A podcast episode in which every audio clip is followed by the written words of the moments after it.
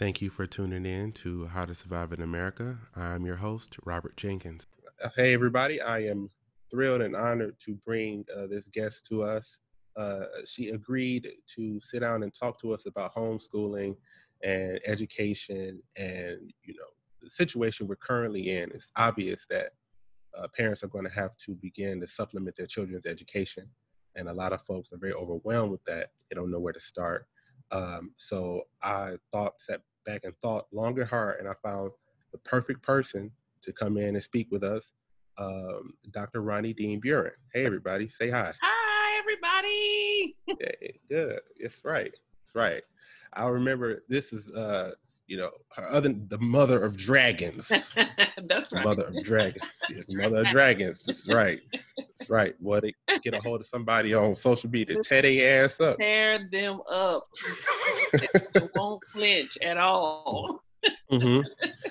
now, now, if y'all notice, I call her Doctor Ron Dean Buren because she has a doctorate. What's your background? Doctor? So my, I was a classroom teacher for 11 years uh, in Texas. Taught high school English. I taught ninth grade, 10th grade, and 12th grade. And then after that, I moved into a district leadership position. I was a curriculum specialist over sixth to 12th grade English language arts then because I love school so much, I went back to school and got my PhD in mm-hmm. curriculum and instruction. So, uh, and now I go into schools as a consultant. So a school will call and say, hey, listen, we're looking at our disciplinary actions and we want to see how we can improve them, or we want to improve our seventh grade reading and writing test scores. What can you do to help us? So that's kind of what okay. Awesome, awesome. So with your doctorate, the area that you cover. Oh yeah, yeah, the area that I cover. So my my background like i said the, the degree is in curriculum and instruction. So what i literally studied was curriculum theory like how do we write curriculum and how do we teach? Like what makes sense for teaching? So mm-hmm. i took courses like for example the history of reading the history of learning of course child development courses um, but that is so that I can then have conversations about schools and parents about what their kids should be learning when, right? This is how you okay. sort of, uh, I believe in spiral curriculum, right? So you learn something, but you don't ever leave it, right? You always are spiraling that back in. Like if you think about it from a math standpoint, once you learn to count, counting is spiraled all the way up to calculus, right? You, are always right. doing it.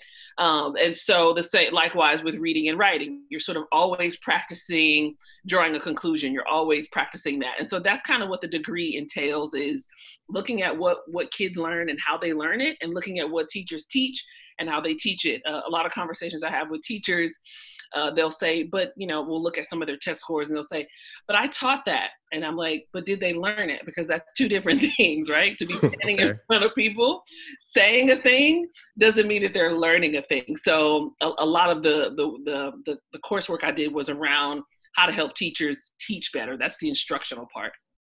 Awesome. Awesome. That's, hey, that's great. That's right up. That's, it's right up the alley for what we're talking about. I mean, yeah. um, can you go through like your typical interaction with a teacher? Like if you come in as a consultant, can you run through that real quick? Sure, absolutely. So I'll um, I'll come in um, and, and, I'll use one school for example. This year was a it's called a turnaround school.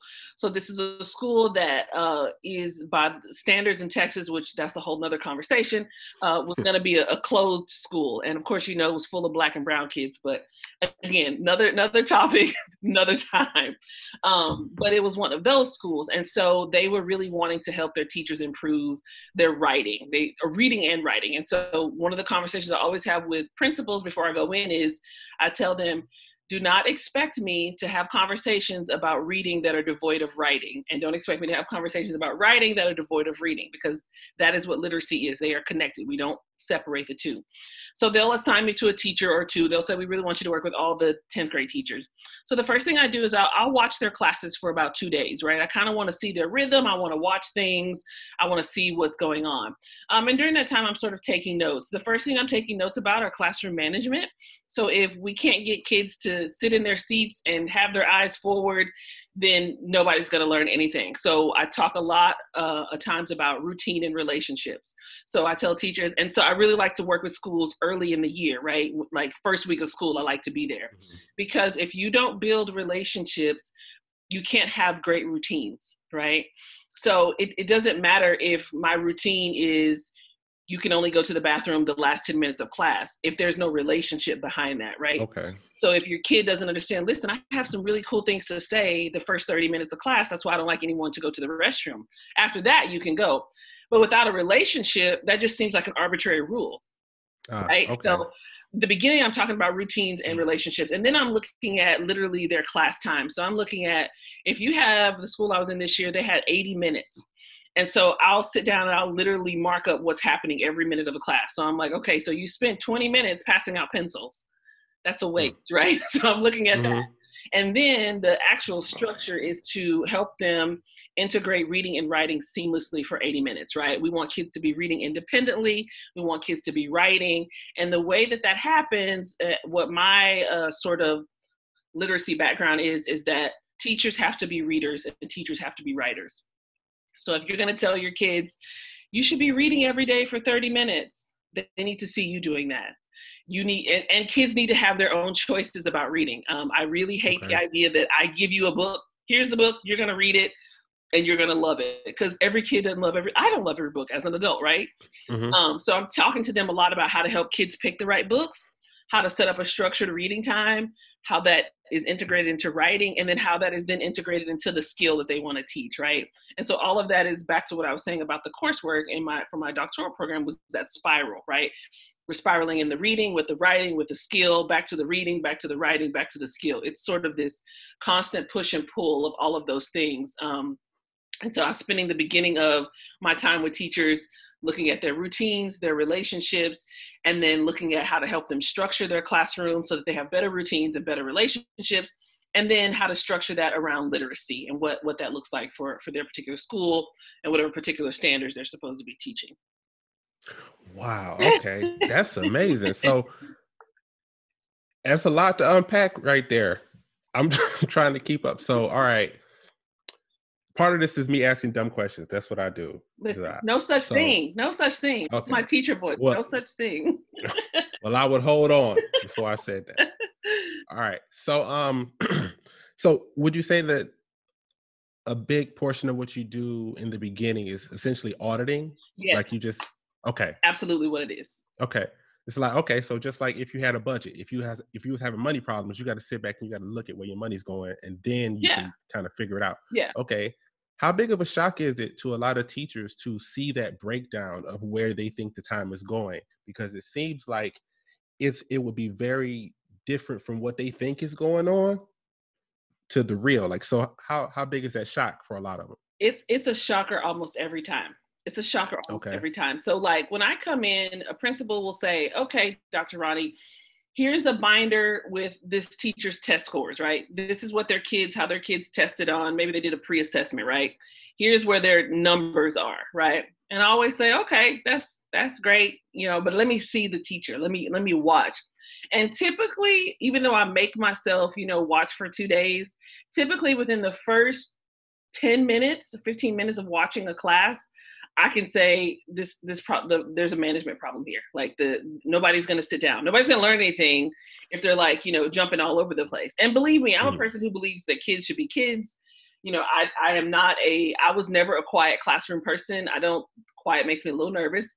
Um so I like Mhm. kids talking and all that, but I can typically tell really quickly, you know, where time is being wasted. And then when I sit down with teachers and talk to them about that, um, I always one question I learned this from a colleague last year.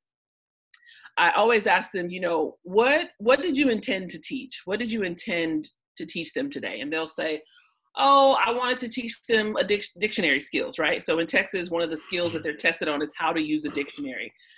So they said, I want to teach them dictionary, a dictionary skill today, right? I said, okay. How, and then I asked them, how do you think that went? And they always pause because knowing what you wanted to teach versus what really happened, it shocks them every time. And they'll go, well, I feel like the kids in the front got it, or I feel like those Mhm. three in the in the corner were whatever.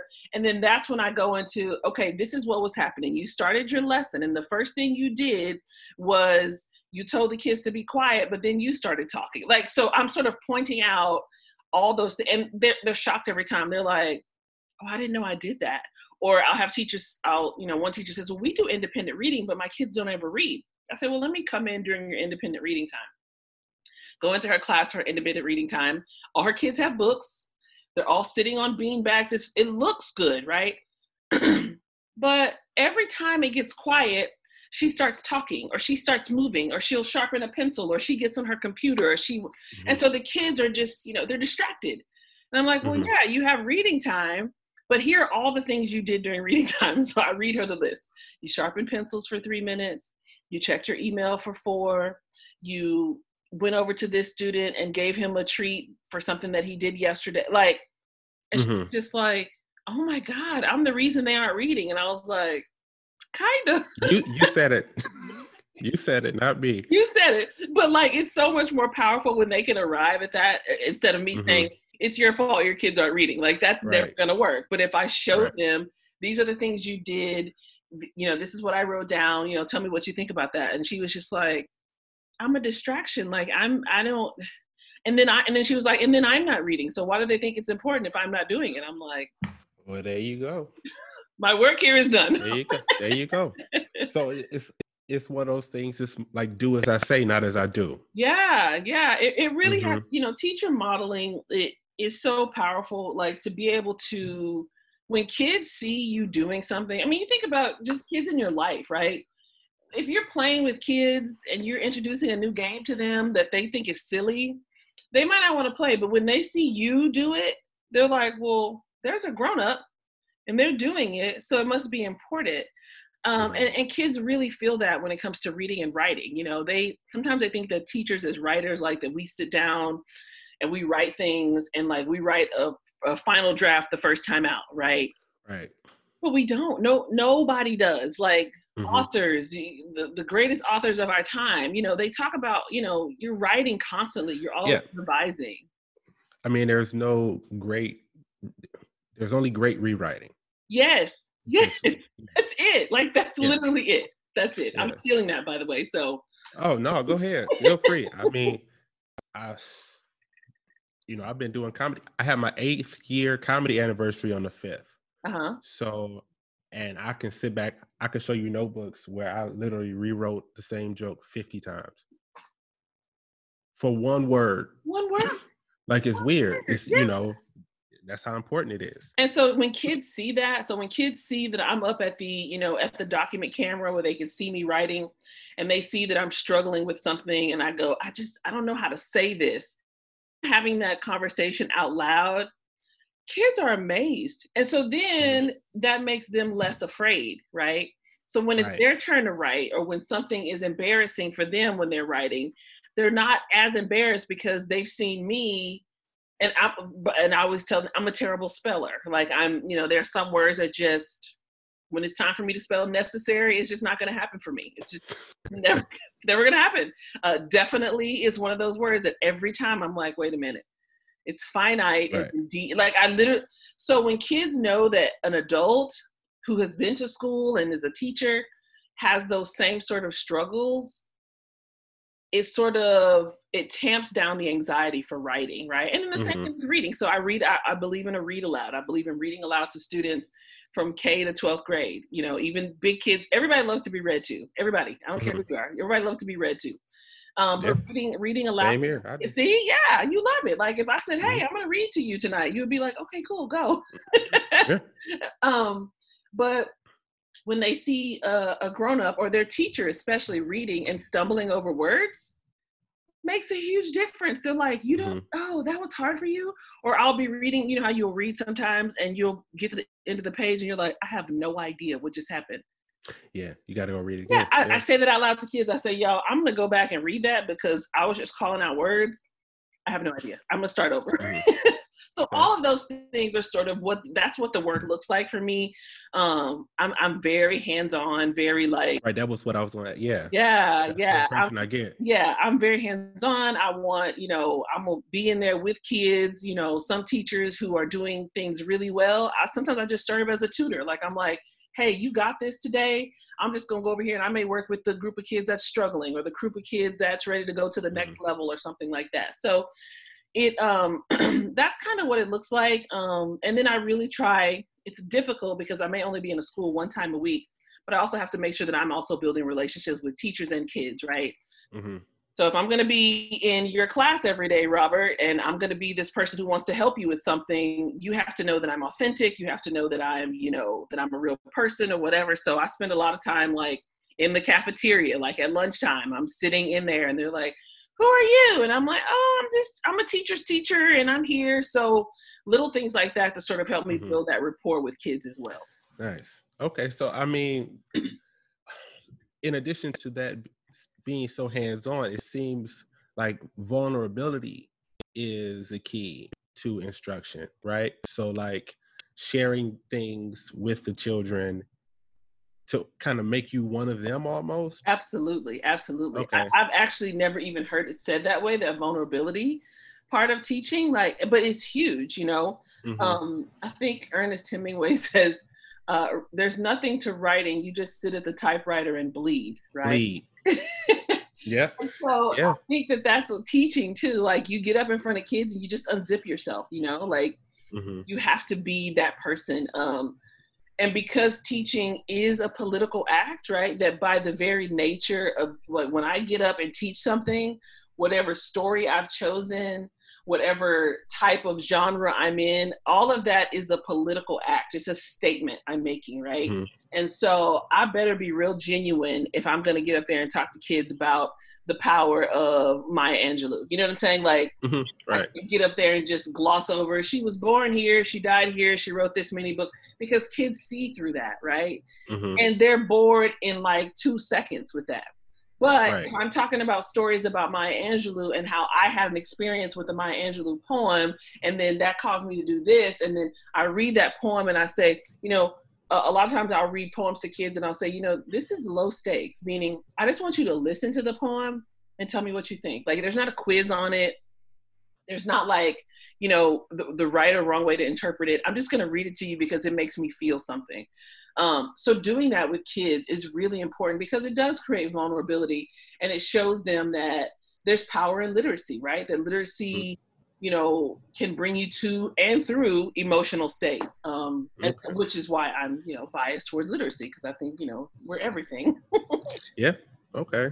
So, so when it comes to curriculum, I, I saw that you picked. Uh, you talk about Maya Angelou, for example. Obviously, she means something to you, very important to you as a person. Yeah. So when you're teaching kids, how important is it to bring the thing that you care about with you because you know we got to pique their interest too but there has to be a balance right yeah so and, and, that's where you get into conversations about choice reading for kids right so there are many classics right there are many books that i love many things but a 17 year old or a 15 year old or a 13 year old may not love them right so what I'm trying to get kids to do is not necessarily fall in love with Maya Angelou.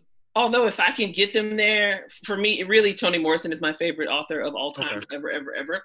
But I love Dr. Angelou, right, uh, and her poetry. So, but it, if I can get kids to fall in love with reading, that's really the goal, right? right so, okay. and if I get them to fall in love with reading, then they see the power of reading. Then I can sort of slide in some of those classics, right? And uh, what research tells us is that when kids have, when kids are able to make their own choices about reading, right? When they can say, I want to read this book, I want to read that book. I even have these conversations with parents, right? When you take your kid to the bookstore. If your kid wants to get a book that has beads attached to it and they're going to read the book and then do the beading, let them pick it. Like let them choose. If they want to do which i'm a big fan of graphic novels if they want to choose graphic let them choose. Because the research tells us that the more times we give them choices when they have to sit for formal examinations where we don't have a choice like there are some things that you know every state says kids have to read the grapes of wrath or whatever which mm-hmm. i've never read it. I don't want to read it. But they'll say kids have to read that. When kids have had their own choices in every other thing they've read they're more likely to read the grapes of wrath number one because they're good readers. But number mm-hmm. two they can say well i don't really want to read this. This is a required book. I'm going to go ahead and read it and then i can get back to my own free choice book. Right. Yeah. And it feels more fair to them because they had a lot of say. They're like okay i'll give you that one get, exactly. That's literally what they say. That's li- because, like, for example, kids are going to take AP exams in, in high school. You know, they're going to sit for those exams and they're going to be given, you know, classical pieces of literature that are hard to read or whatever. So you want, they have to be exposed to some of those things, right? It can't just be the literature that they choose. So they have, but because they've chosen so much on their own, like you said, they go, I'm going to give you that. I'm going to mm-hmm. let you mm-hmm. take it. All right. That's fair. That's fair. Yeah, you know, mm-hmm. and kids are people, you know, that just mm-hmm. like adults thrive when there's choice, kids do too. Okay. Dovetails nicely with uh I guess the central topic as to why I asked you to come here is because you know the current situation that we're in in this country uh, due to the COVID-19 crisis and the crisis that is essentially the Trump administration. Right um, because that's a whole crisis. it's a whole crisis, a, whole. a, crisis and a half. Listen, listen. you know, man. Uh, first of all, I want to apologize to Betsy DeVos. She from Michigan, and I'm sorry. I'm sorry. That's an example of when you can buy your way into politics. That's just if you got enough money, then here you go. Off, you know, okay, off a pyramid scheme. You know, did you know that what they got their money from, right? Amway. Yes, yes. That's like, that's that's multi-level marketing. Yeah. Hmm. Hmm. That's hmm. called the that's called the goddamn flim flam. The over the overlay for the underplay. That's what that shit is. They the original thieves. See, when we do it, we get 30 years. That's the cross you know. for the double cross. that's, that's exactly what that shit is. Boy. I'm okay. You. Show you how much people hate them, right? In Grand Rapids, because they're from Grand Rapids, uh-huh. West Michigan, right? Uh-huh. There is a club. It's like a club, but it's also like an arcade kind of and performance venue called the Pyramid Scheme. Stop. they petty as fuck, and it's downtown, and it's just like they call it the Pyramid Scheme, and everybody know why. They like they, they call it that. Don't get out.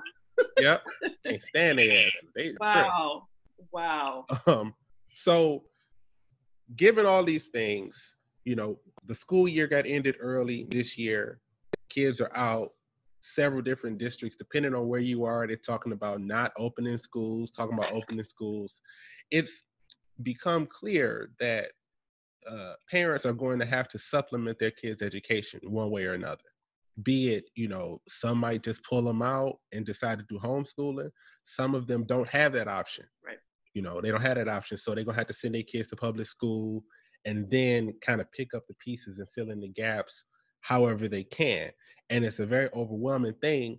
You know, if uh if you would have asked me before the election if this would have been one of the things they fucked up, I might have said no. I didn't know they would fuck this up this bad. I, bad. You know, this you know, nuclear war, sure, okay, sure. nuclear war, sure. all types of stuff. Sure. You know, they robbing everybody blind. I would have thought they at least kept the goddamn school year intact. At least. At least. At least. So I didn't, you know, I didn't see it. I'm sure that a lot of parents didn't see this coming. Yeah. And they they feel very overwhelmed. So when it comes to that type of thing, like if you where would you suggest a parent get started if they were interested in the beginning to supplement their kids' education? That's a great question. Um, so here's the start. So let's say let's deal first, like you said, with a parent that's supplementing, right? Your mm-hmm. kid, you don't, you know, your kids going back to school, you don't have a choice. They don't have like, you know, whatever. They, they're going back and you're gonna have to supplement. So my best piece of advice for supplementing is reading. Because here's the thing, what what the loss that we're gonna see with kids from March. That's roughly when most of us, I keep saying we still on spring break, right? the longest, weirdest spring break ever. Longest, weirdest spring break ever, right? Uh, and, and and so we always in education we're always talking about summer learning loss. You know, kids typically slide about a grade and a half. It could be a grade, maybe a grade and a half in reading, like their reading level. Uh, so that much? yeah, it can it can be it can be oh, you and okay. you know and let me say this you know it's more pronounced for black and brown children. Uh, it's more pronounced for children who are living at and below the poverty line because summer. I always say this: summer is expensive, right? When I was growing up, what I could do in the summer was go swimming, and take out them chicken thighs for my mama to cook when she got off work. that was my summer, right? But I had friends who had summer homes, who were going all over. They had all these experiences, so they were learning. And my mom did what she could. You know, there were some summers we got to, of course, we did vacation Bible school. Listen, for everybody who's listening, I'm a Southern Baptist child. My father is a preacher. We went to church six days a week. Uh, no, seven days a week. And uh, we went to vacation Bible school every summer. Was where you go learn the, the, the, the, the books of the Bible. I'm sorry, I know I'm out. Anyway, that was what summer looked like, right? So for for summers for a lot of black and brown families who are already making less than their white counterparts, it's like I can't afford to send my kid to robotics camp, right? So we talk about summer slide, right? And it happens even more so with black and brown children and children who are living at and below the poverty line what we're going to see now is we're seeing this huge slide, right? Because kids have been out since March and uh, while parent and, and and remember when we got out in March, nobody really knew how long it was going to be. So you didn't know like should I be supplementing now? Like what is that going to look like? Like because it was always mm-hmm. changing. Um, and so the one thing I tell parents, if you want to start with supplementing, start with reading. Go find your kids a stack of books that they want to read. Um, I called it building your stack. Um, when you are looking for the right book for your kid, ask them what they like. If they like comics, listen, I have a son, they are a sophomore in college. They read comic books from here, everyone, they still read them. And comic books, that's real reading, everybody. So don't don't knock your kids who love comic books and graphic novels. But find your kids six or seven books that they love, right? Find that. Your your supplementing should look like you having some reading time every day, right? Just because reading, we and we know this, and math teachers will tell you this, science mm-hmm. teachers will tell you this, social studies, every teacher across content areas will tell you this. Kids who are good readers do well across content, right?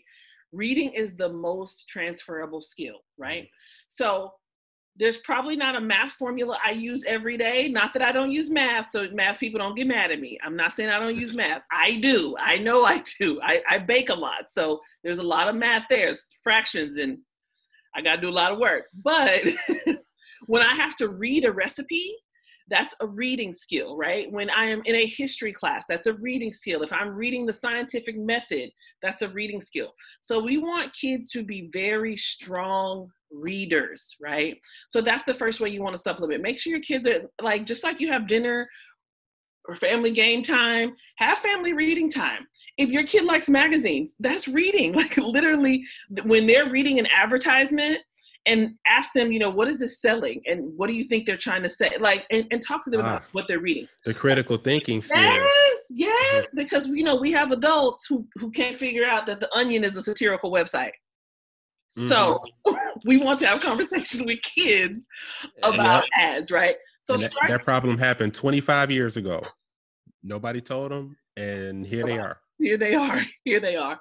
Um, and then I would say the other way you want to supplement is finding, and there's some really good ones literally in the bookstore. Go to the bookstore and go to the little section that has like workbooks. Literally find the third grade math workbook get it, take it, have them work a page or two every other day, something like that. Uh, and then, then ask the teacher what they want them to be working on. So, for example, one of the things that kids a lot of times, my own children struggled with drawing an inference, right? So, when you're reading something, what do you infer about the reading?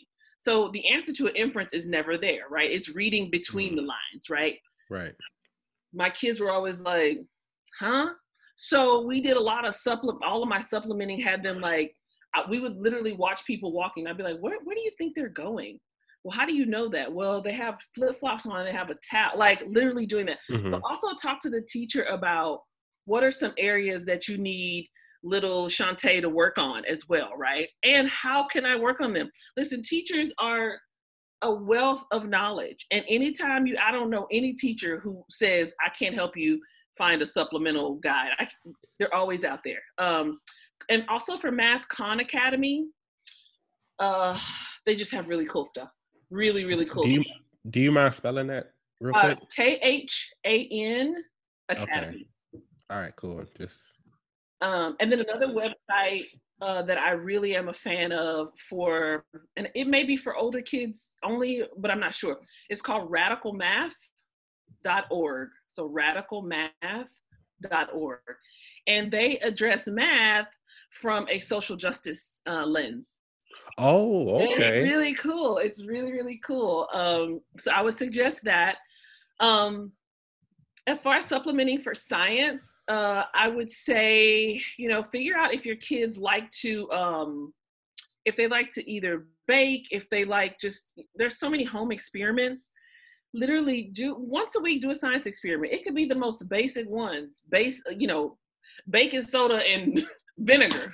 Watch us make a Mhm. volcano, whatever. You know, having some of those just basic conversations about what science, about science and how things, you, you know, uh, interact with each other. Um, I did homeschool my daughter for two years, and she was really into like beauty. So we made bath bombs. We talked about nail polish, polish remover, like, like what's in it. We did baking, like all of that was our sort of science piece. Let your kids help you cook. Cooking is so much science, right?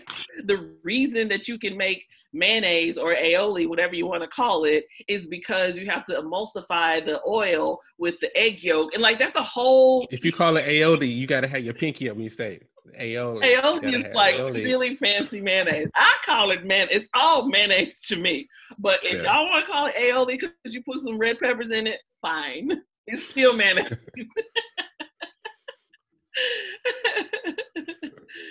um, so yeah, th- those will sort of be ways that you can kind of hit all those areas, and then also with your with your kids reading. Um, remember that, like I said, all reading matters. Okay, all reading matters. So you may have kids. Let me say this. Let me say this because this is really important. The pickiest readers, everybody, the pickiest readers tend to be boys. Um, and they are, I find for me, they are my hardest group to sort of find just the right book. Part of it is because we raise boys in a society to believe that uh, having girls as main characters is a girl book. So there are a lot of books that boys won't read because the main character is a girl, uh, whereas girls will read anything, right? But the point is, is that boys tend to be, and, and again, this I could go on a whole conversation about why we also need more uh, black male teachers um, to show that reading is cool. Uh, but just men in general showing reading is cool. I think that's some of the issue with that we see with boys in reading, um, is they sort of struggle with this idea of like that's girl stuff. Like math is for boys and reading is for girls. But Yeah. again, but remember that kids should also read nonfiction books. You know, they shouldn't just read stories. If they want to read a book about motorcycles, if they want to read a book about origami and how to do it, Mm. That's reading. A lot of kids love historical fiction books. Like there's some books, and after this, uh, I'll send you an email with some some great books um, about history. Um, Okay. There's so many great books that te- talk about American history, but with a kid's lens, and they're hilarious. They're hilarious. They poke fun at the forefathers. You know, they. I mean, they do so much. Um, so those kind of books are good too because in that way you're sort of hitting the history for kids, but also the reading. So if you can hit two birds with one stone, if they like books about animals, again they're doing science and reading. So think about uh, their reading in terms of more than just novels and stories, right? Maybe get them Mhm. three or four stories, three or four graphic novels, three or four, uh, you know, books about animals, and share books. Like, don't if you're a parent and you're you have to supplement this year, don't break the bank. Get into a group with some other kids that are going to be in your class or the same age and say, listen, I'm going to buy these books. I'll buy Mhm. those. Let's get the kids together once a week to do a book swap, you know, things like that. Uh, that way, you know, you're not getting fussed at by your partner for spending all your money at Amazon. I'm, I'm just saying, I might be speaking from a little bit of experience, but I'm, I'm not saying no. yeah. I will. I won't pursue that line of questioning. Mm, mm, mm. Uh, Leave it alone. Leave it alone. speak. Speaking of history, I'm glad you brought up history because one of the first things that I that I know about you is I, if you don't want to share this story, we don't have to. But one of the first things I know about you is an incident with a history textbook at your at your son's school district. They found a, a, a error. Yes, yes. They my an, Yeah. air, an error, air quote. Yeah. found it. Yes, my my son was in ninth grade, and uh, so I'll say this always when I tell this story. I always use it to brag just a little bit because my son is a reader. They're still a reader. And when their teacher said, go read chapter four, they literally went to read it. they literally sat down and said, okay, I'm to read chapter four. And chapter four had these graphics in the front. And again, one thing we talked about when we taught them how to read and how to, you know, dissect a piece of, you know, reading, you know, you read the captions, you read the, this, how you read a map, whatever. So when they were reading it, it was the chapter was about immigration, and it said it showed a, a, map of the United States and it had patterns of immigration. And at the top near the New York area, it talked about the the Italian immigration. Uh, at the bottom near Texas, New Mexico, it talked about um, Mexican immigrants. And then over in the South Carolina, Virginia area, it said um, Africans were brought over during this. It said during the slave trade, Africans were brought over as workers to work on southern plantations. And and so my son took a picture of that and they sent it to me and they wrote um, you know they uh, we was real hard workers right? And i was like yeah was we was really working okay. Uh, mm-hmm. so i took that and of course i sent it to i put it on facebook and i'm like y'all look at this mess, you know, whatever. So everybody's like, what, what, you, what is, this is crazy. This is wild. I can't believe that a book, you know, did this. So everybody was like, where did it come from? What's the book? Well, I found the textbook the next day and I was going to take some pictures and show them, but I said, you know what, let me make a quick video. It's just easier to show them the book on a video. Flip my camera, my phone uh, camera on, said, hey, y'all were talking about this book yesterday. Let me just show you. So I showed them the book I said, you know, here's the section, here's where it says patterns of immigrant, you know, showed it. And literally posted it and, and walked away, was thinking, fine. I went to go get That's my go. Listen, I went to go get my driver's license and I tell people all the time, I'm so mad because I wasn't, I didn't even have like my, my good makeup on that day. Like I was looking basic. so I, I posted the video. I went to the DMV. I got there. Of course, I had to wait. And I looked up, you know, and I posted the video, and maybe 45 minutes later, it had about a thousand views. And I thought, okay, I mean, that's kind mm-hmm. of a mm-hmm. lot of views, but, you know, no, no biggie, right? Then later that evening, it had like 5,000 views. And I thought, well, you know, I have a lot of Facebook friends. I had at the time I had like 5,000. I was like, that's just my Facebook friends are watching it. Right. So then later that night, a friend said, Hey, my brother who lives in Seattle shared your video. And I was like, Oh, that's cool. You know, again, still not mm-hmm. thinking of it. So the next morning, I was going to New Orleans on a girls' trip and a work trip, kind of combined in one. I was in the car with my cousins and my sisters. And so the drive from Houston to New Orleans is six hours. So somehow they we woke up that morning, we were like, the video is at 10,000 views. Like, that's weird. I was like, oh, you, mm-hmm. uh, like, ha ha, right? Ha ha's as we were driving, literally every hour the video was getting like 20,000 hits every hour. So we're driving along, they're like, it's at 50, drive another hour. It's at 70, drive another oh, hour. Wow. It's at 90. Just like, wait, hold up. Like, people are really watching this. Um, and mm-hmm. then later that night, McGraw Hill responded. They said, you know, we can do better. We shouldn't have done this, blah, blah, blah. You know, we'll change it the next time we print the book. Well, of course, that's complete bullshit because books stay in print for 10 years, right? Yeah. And we're Texas. And so we're an adoption state, which means that the books that they make for Texas, they send to everybody because, well, Texas, California, and Florida are, tend to be adoption states because we have such high populations. So it's not like they're going to rewrite a book because, you know, Virginia wants it to look a certain way. They're, they're generally going to go with the books that California, Texas, and Florida like, right? Okay. And of course, the Hicks here liked that, I'm sure. Um, I'm sure. so, um, so then the next day, it hit a million views, and once that happened, I would say that's when the wonkiness kind of came, like because here they come, right? Here they come, here they come, and so then I was heading back to Houston after the weekend, and um, local news called me said, "Hey, we would like to interview you and your son. Can we do that?" I said, "Sure." I'm thinking it's just going to be a local news story, right? They're going to come over, Channel 13, Houston's ABC station. They come over. Of course, my whole family is here because you know that's how we do, right? Yeah, right, right, right, right, right. We gonna be in the background of something. my sister was cleaning off the top of my refrigerator. She was like, "Girl, you cannot have this junk on here because Black Twitter will drag you for having a junk yep. kitchen." I was like, "Thank you, sis. I appreciate it." Right. Also, I'm surprised ain't nobody make you hold a mixtape. just they're like, come on, just just, so just put it up real quick, put it down. My cousin, little Slim, he had made this. I was listening to this right when I to this right before I made the video. This where I got my courage from. so they, you know, shoot the little thing. It comes on that night. That's like a Sunday night, right? I post a video on a Thursday, so this is Sunday night. i am on local TV. We watch it. Oh, blah blah. Family like, oh, that's cute.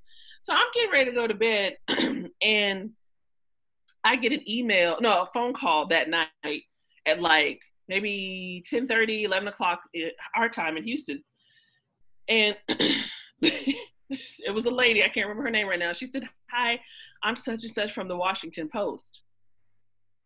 And I said, From what? I'm, you know, whoever from the hmm. Washington Post, and we're going to run the story about the textbook as our lead story on our on our webpage in the morning. And I wanted to see if I could get a couple of quotes from you. And I was like, "What?" like I didn't know that part. I was like, "What do you you want to talk to me?" She was like, "Yeah, it's like this story. It's it's all over the country." And I was just like, "Okay." So she asked a few questions. Get out the phone. Okay, fine. No big. Again, I'm still thinking, no big deal, right? The next morning, my son's principal calls me because my son was going to the school that I used to teach at, and so I knew the principal. And the principal called me and he said, Hey, Ronnie, just wanted you to know that we saw your story in the Washington Post and, you know, really proud of, you know, your son and blah, blah. So, okay, great. So again, I'm thinking, fine. 8.30 in the morning, another call. Hi, this is the New York Times. Then, then it was literally a full day. New York Times, oh, wow. CNN. Like it just became a whole whatever. And so by the, you know when one of them jump on it, they're not gonna they're not gonna let them have the scoop. Here, here they all come. All it's like them. no, I'm not just going. Yes, exactly. So then by the third day, I think that Wednesday was when I got a call from the Larry Wilmore show when he still had a show mm-hmm. on Comedy Central. Hi, I'm a producer from the Larry Wilmore show. We'd like to fly you out for the show. And I was like, what? like, mm-hmm. what are you saying to me? Like, we want to fly you out. Larry saw your story. He thinks it's great. He wants to talk to you on camera. I'm like, you want me to be on? Like, I'll be on the show, like on Comedy Central. he was like, yes. I was like, man, okay, sure.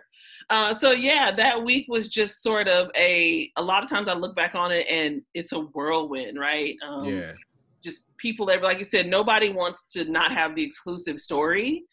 Um, and at the time, I was still at U of H uh, working on my my PhD.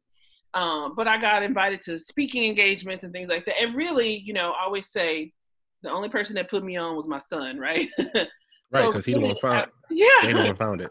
Exactly. So really, since then, I have been able to, and you know, luckily, I was sort of in the right place at the right time. Right, I was working on my my degree in education, and, and this was an education issue. Um, and so since then, I've really been able to kind of speak, you know, all over the country about, you know, issues of equity in education and how something like that is not just an error, right? And and I also got to talk to the CEO of McGraw Hill at the time, which you know he had a terrible excuse for how that happened or whatever. Of course, it wasn't right. their fault, but whatever. You got to go through a lot of channels before it end up in that book. I know a little something. Come a on now. Lot of channels. It wasn't just somebody in the basement was like, "I'm gonna make this caption." Like, right. A lot of people had to sign off on that. Which is the problem with who's sitting at the table, right? So if yep. everybody sitting at the table is from a is or if they're all white, none of them are marginalized. Yeah, they don't.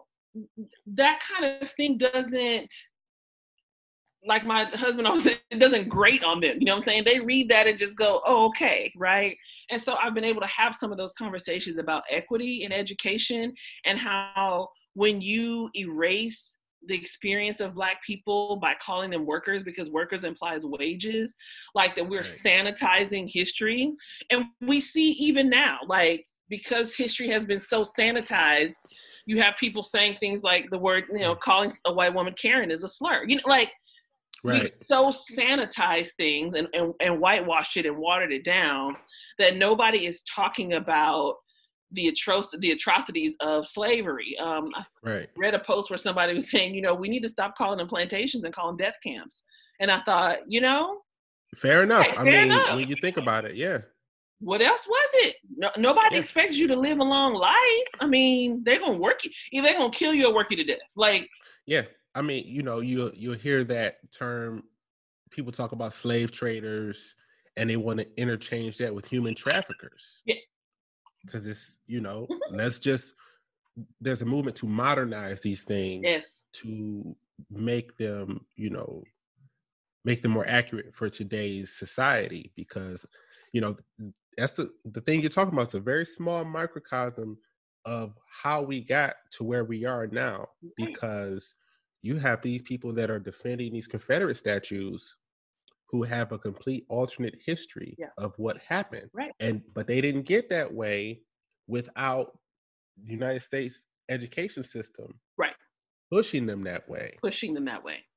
I mean, you like you said, you literally have people defending the Confederacy and defending these statues. Uh, I remember one time my son told me that um, they got in trouble in class because they said that the slave trade, I mean, that the Civil War was about slavery. And they said, well, my teacher said that's not right, that the Civil War was about states' rights.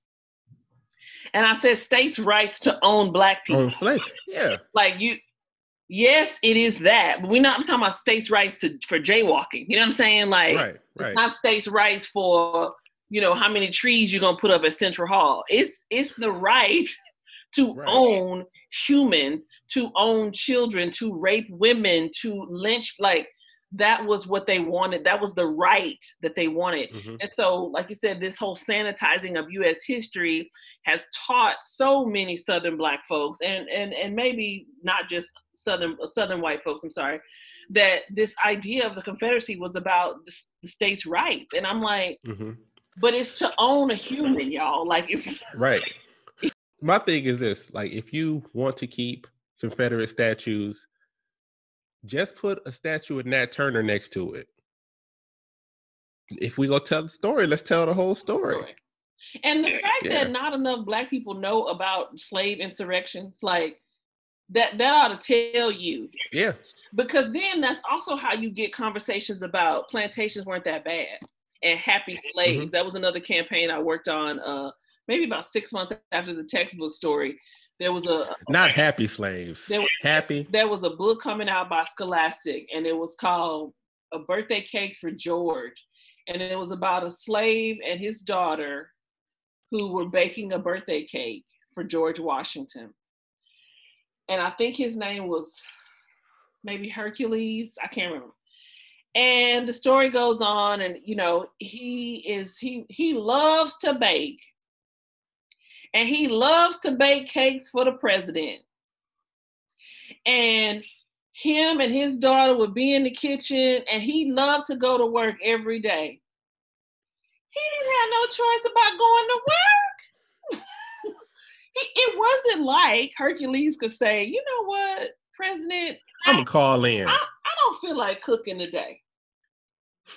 So it was this whole idea it, there was so much joy in the book. But they love to talk about plantations being these and people love oh i'm gonna do a plantation wedding. What? I'm oh, not coming to that. I'm no thank you and we'll and, and we'll ask you to be in Be it. in it. I got a friend. I got a friend who got asked to be in a plantation wedding, and the look on my face, black dude, the look on my face, I was like, so after you knocked him on the floor, so how many of his teeth did you knock out was it just front right, teeth or did you get him on the Right. jaw so you got some side right. teeth He said he told me he said let's just say uh I probably won't be invited to the wedding at all now. i'm telling you so it, J- Just the and right and that's the thing like that is the problem when we talk about education and we talk about not having you know so one thing i talk about in my work is that kids need books that we call mirrors and windows right? When a kid reads a book they need to either see themselves they first need to see themselves but then they, that's a mirror book right? I can see a black boy who grew up in Detroit, you can read that book about that's you. So now you're interested in the story because you see yourself in the story, right? But then also it's you also need to read a book about a Mexican immigrant and her family living at the border in Texas, right? Because that's a story that's also important for your humanity, right? It's important for you to see yourself, but also to see other people. And so I talk a lot about kids need mirrors and windows when they're reading.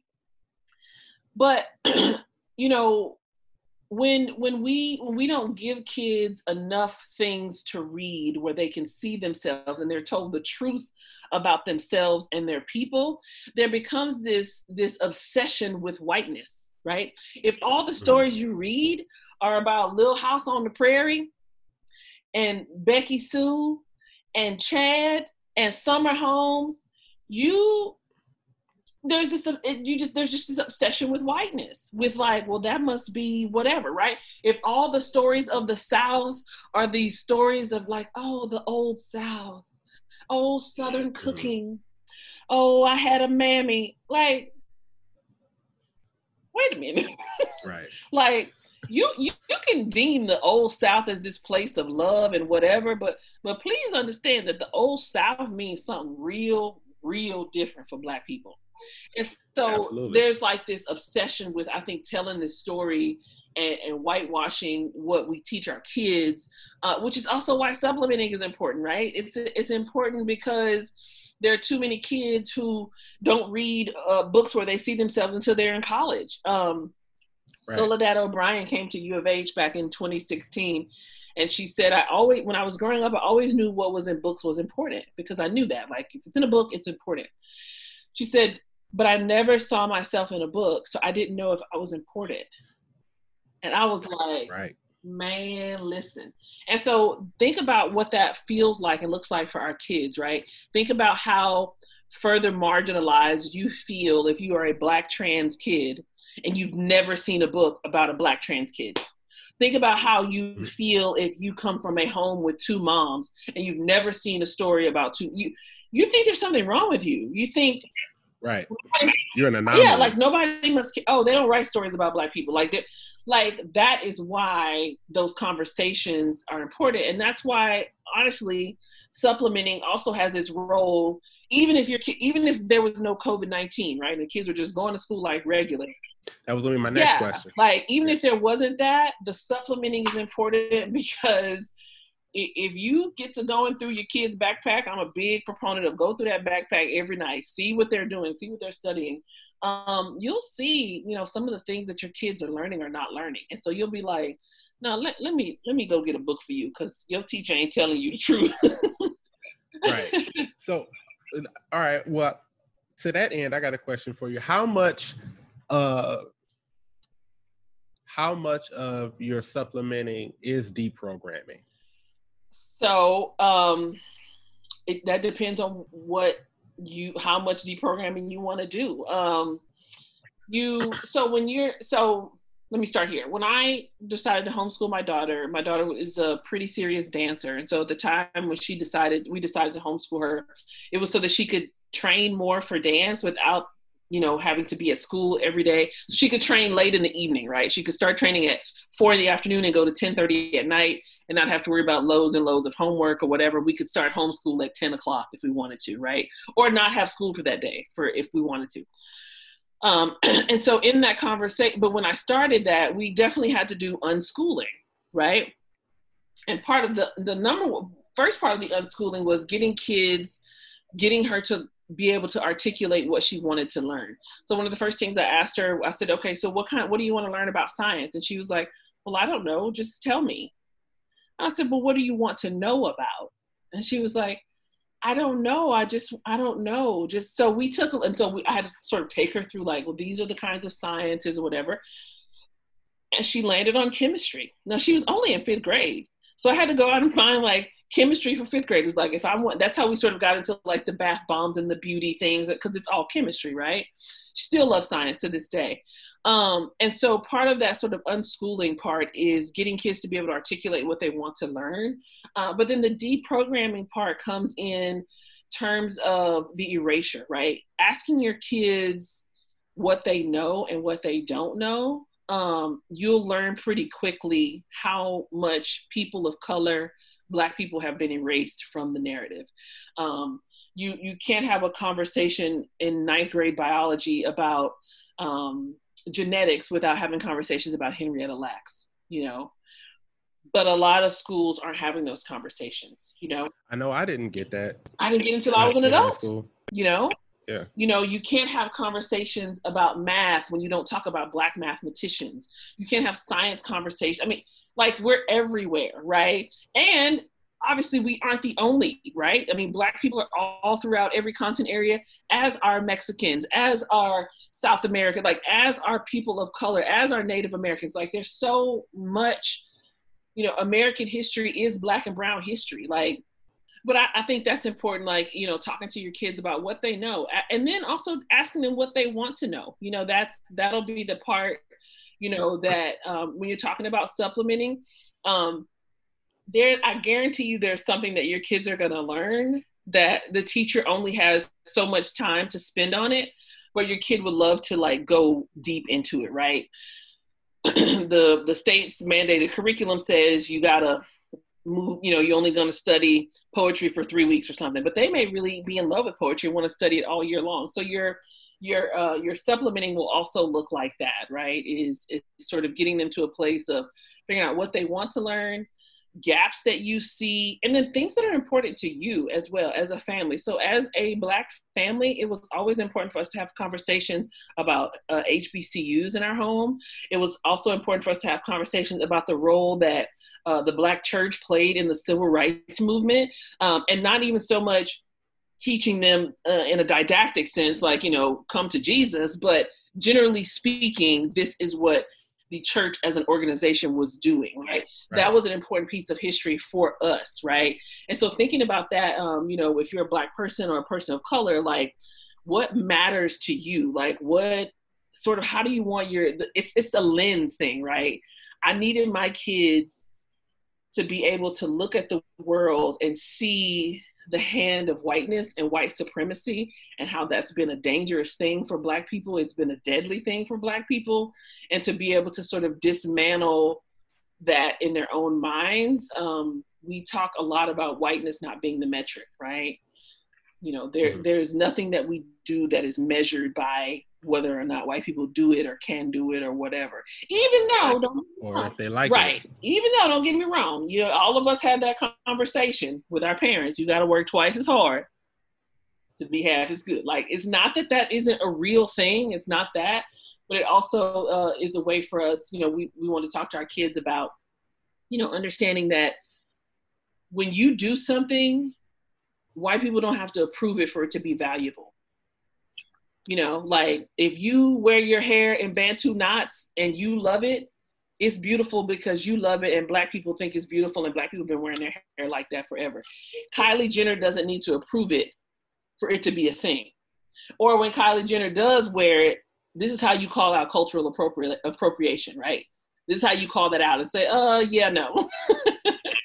Mm-hmm. Um, so you you definitely have to think about that in terms of supplementing that sort of deprogramming piece. Piece. I'm glad you asked that because you do have to you'll have to sit with your kids, you know, and say and figure out what they don't know.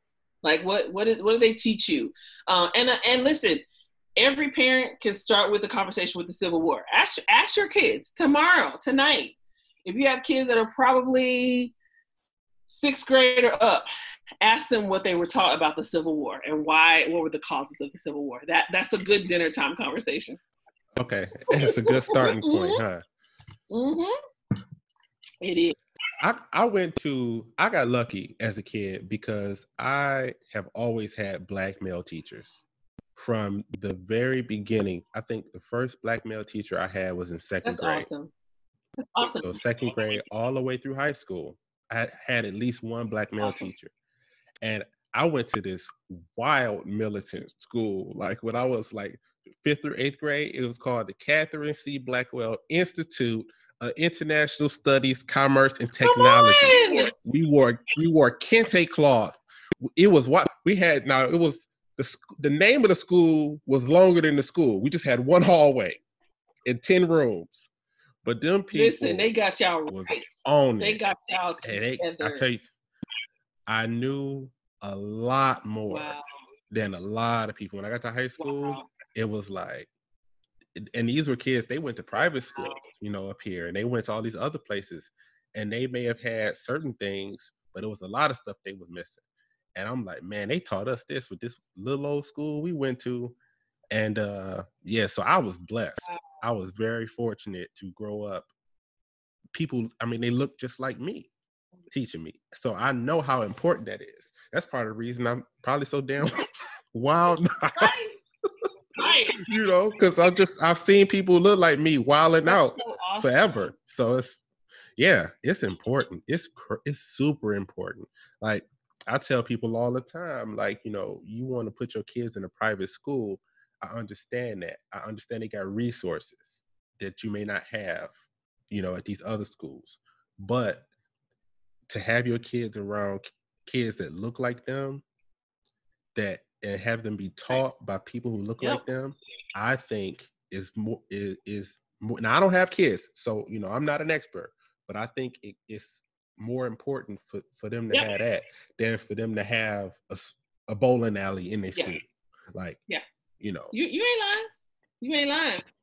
You are not lying. It is that that matters, and I'm so glad that you had that experience with so many black male teachers. That's powerful. Mhm. Um, there's so much research out there about the importance of black teachers, and you know, there's research out there about the Great Exodus and how black so many black teachers, because of integration, were pushed out of education.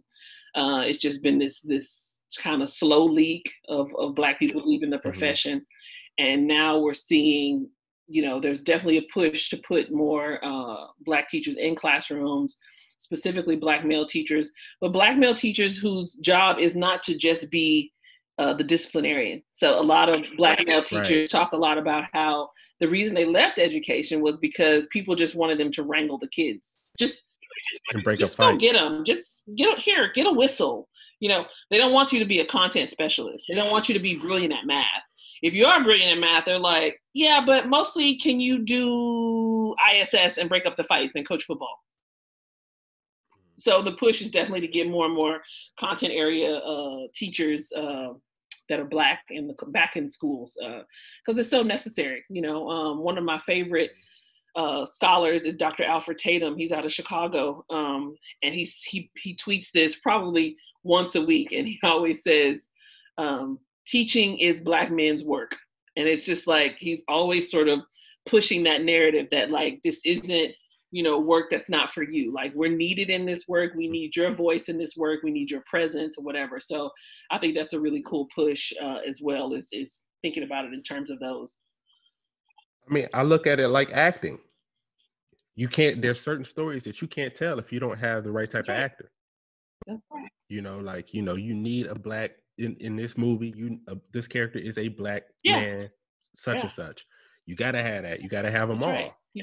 And it's good for white kids to have black Listen, teachers. that's the, that is what the research tells us is that it's not just for black kids, but it is for white Mhm. kids. It's it's very important Mhm. for them to have a black teacher. It really, really is. Really is.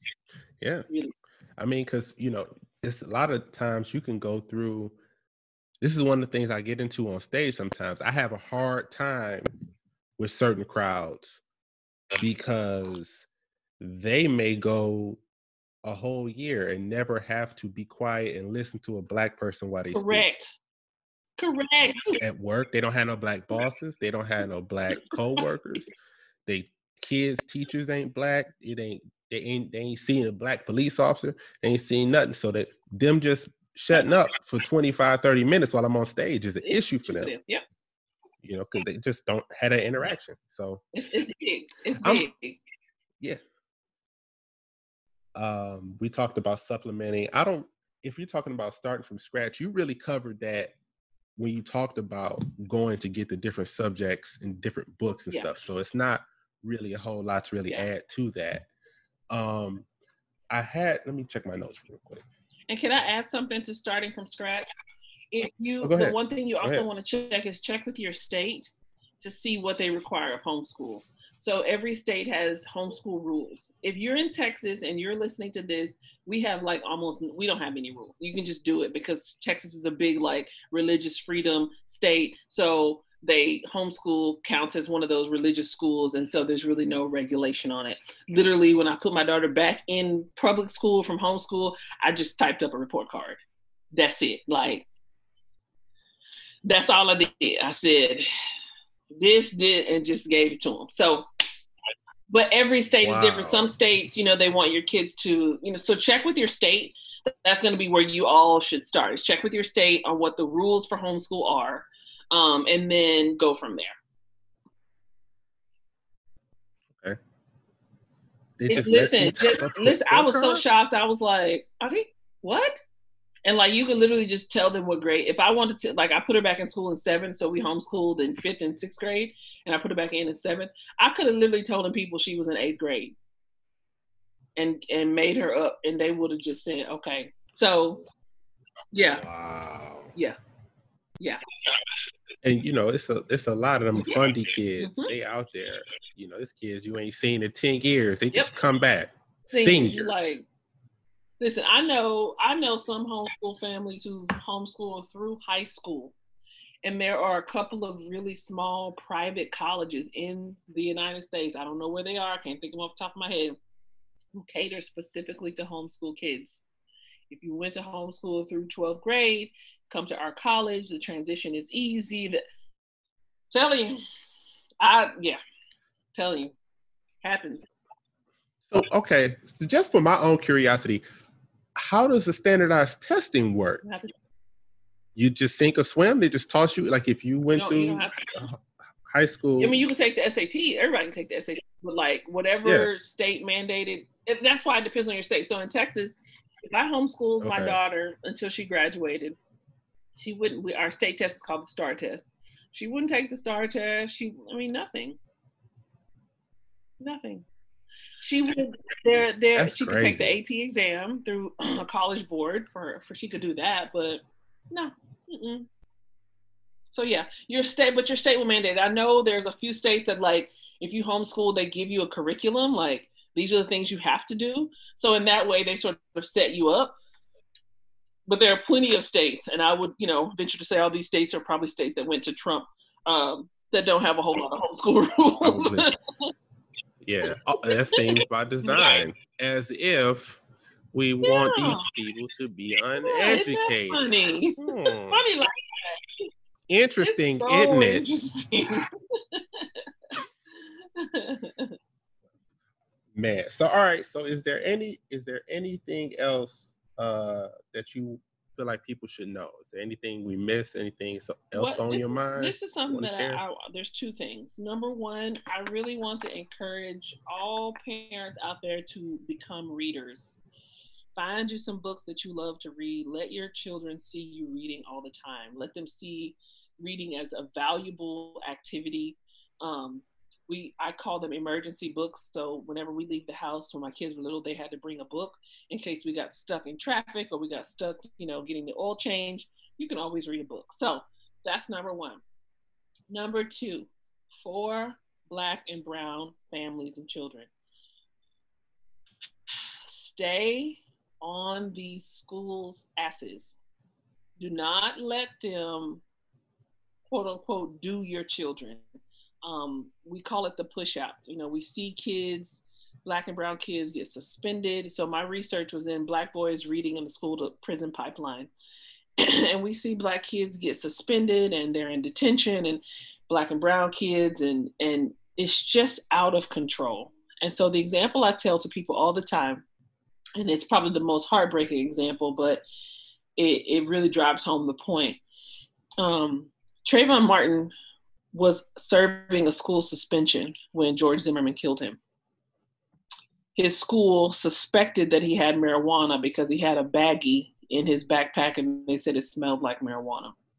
So he was suspended for 10 days. And his mom didn't want him to be at home at her place because she was at work, so she sent him to her to his dad's. And so when you think about how what that that means, that had he been in school, right? that means something. That's why we don't want kids out of school because they're more likely to encounter, especially black kids and brown kids, right?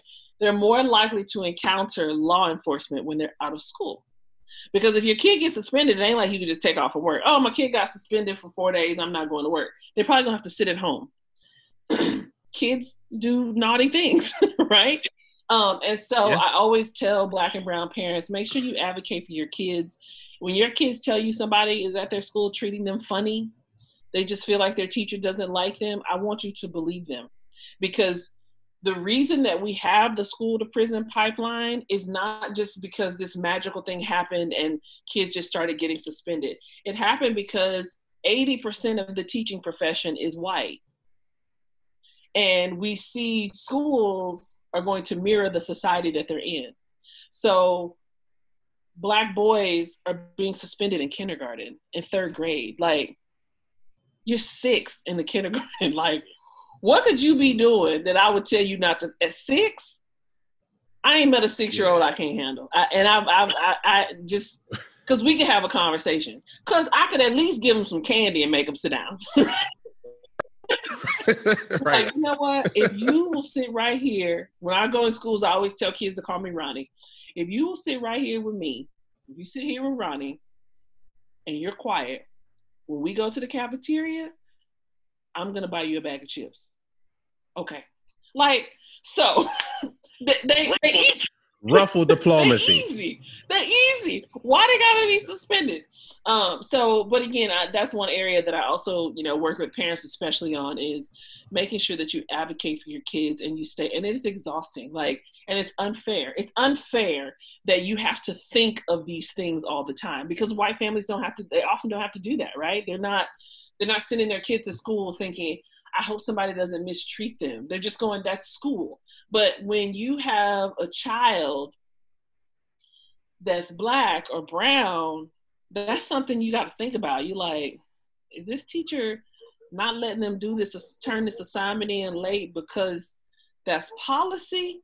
Or is it because it's my kid? Do they let other kids do it? So you have to be on your P's and Q's. Uh, one thing I always say, especially when you're talking about older kids, this is my last piece. If you have a child that's anywhere between sixth and 12th grade, you tell the school from day one, my child is never to speak to an adult by themselves.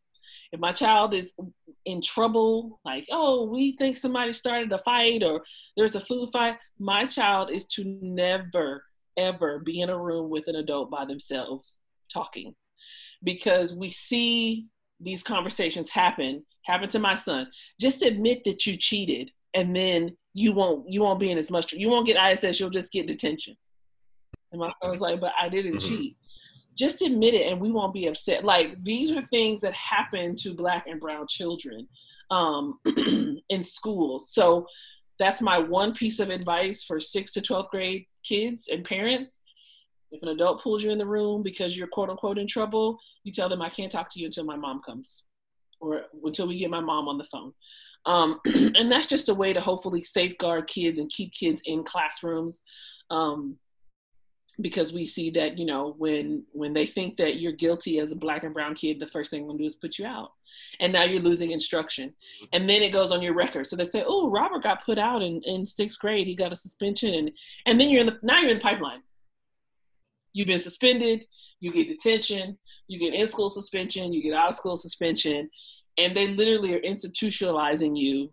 And by the time you get, you know, 10th or 11th grade, you don't even know how to function in a classroom every day. Now, I've seen kids who had so much suspension and in school suspension, they'll say to me, I don't really want to be in class. I would rather just go to ISS and sit in the cubicle and do my work.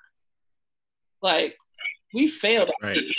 They haven't socialized. Right. So yeah. they would rather sit in a box that has walls up on the side and just do worksheets. So, wish I could end on a more positive note, but make sure. no, that's all right. Hey, be, be that's all right. I appreciate about it. that with your kids, you know, because you know, while I, I love teachers, I love school, I love education. There's a whole lot of teachers out there who literally see black and brown children come in their classrooms, and those kids are guilty from from the time they step over the threshold. Period because they exist. Mm-hmm. And I just believe that they need to know that you're not the one. I'm don't play with my kid. My kid ain't the one. I ain't the Mm. one. I'll be here every day if I have to be. Like they they need, and Yeah. it's sad that you have to like sort of lay out that threat. But I always tell them it ain't a threat; it's a promise. I'll be. Right. I'll do it. right and they they tend to act better obviously if they know if, if they know if they know you involved all right so um if people are interested in looking you up and where can people find you on the internet I am all over the internet. Um, they can follow me on Facebook at Roni. That's R O N I Burren B U R R E N. I am on Twitter um, at Dr. Roni. So it's D R R O N I underscore. And then I'm also on Instagram, and my Instagram name is Dr. Period Roni. So any version of Dr. Roni, you're gonna find me. any version of Dr. Roni, you'll be able to find me. I'm on Twitter, Instagram, and Facebook. okay and you do you have a website I do, I do. Uh, my website is ronideanburren.com. Um, and if you tune in in the next week or so, you'll see my blog. I'll start back blogging. I blogged a couple of years ago and I stopped, and but I'm getting back to my writing because writing is important. Um, so I'm there for blogging, um, and then I also have a couple of uh, events that are coming up. I teach a whites only workshop for to teach white people how they can help with dismantling racism. So tune in. nice so, all right well this has been gr- this has It was been enlightening informative and uh this is i'm so thankful i'm so thankful that you decided to come on this is this is going to be something that people are going to get a lot of benefit from Good. Listen, I will talk school every so- day, all day. I'll come back if you need me to come back. I'm sure people will have questions. Okay. Um, but yeah, I, again, I could talk school all day, every day, uh, from kinder to 12th grade, reading, writing, math, and what I don't know, I'll tell you. I don't know that, but let me find out because I got a lot of teacher friends. okay all right you have a good one You too. all right bye Bye. Well, that was the episode. Thank you so much for tuning in to How to Survive in America. I've been your host, Robert Jenkins. Until next time, take care.